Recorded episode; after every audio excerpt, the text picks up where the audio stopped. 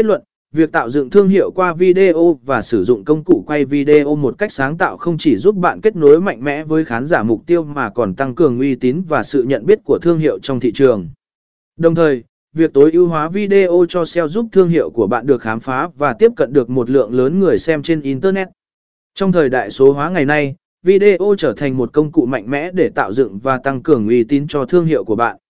Việc sử dụng công cụ quay video thông minh không chỉ giúp bạn kể câu chuyện của mình một cách độc đáo mà còn kết nối sâu hơn với khán giả mục tiêu.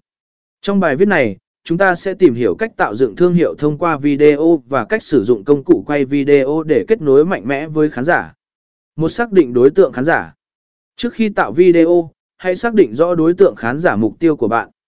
Hiểu rõ về họ sẽ giúp bạn tạo nội dung video phù hợp và thu hút họ một cách hiệu quả nhất.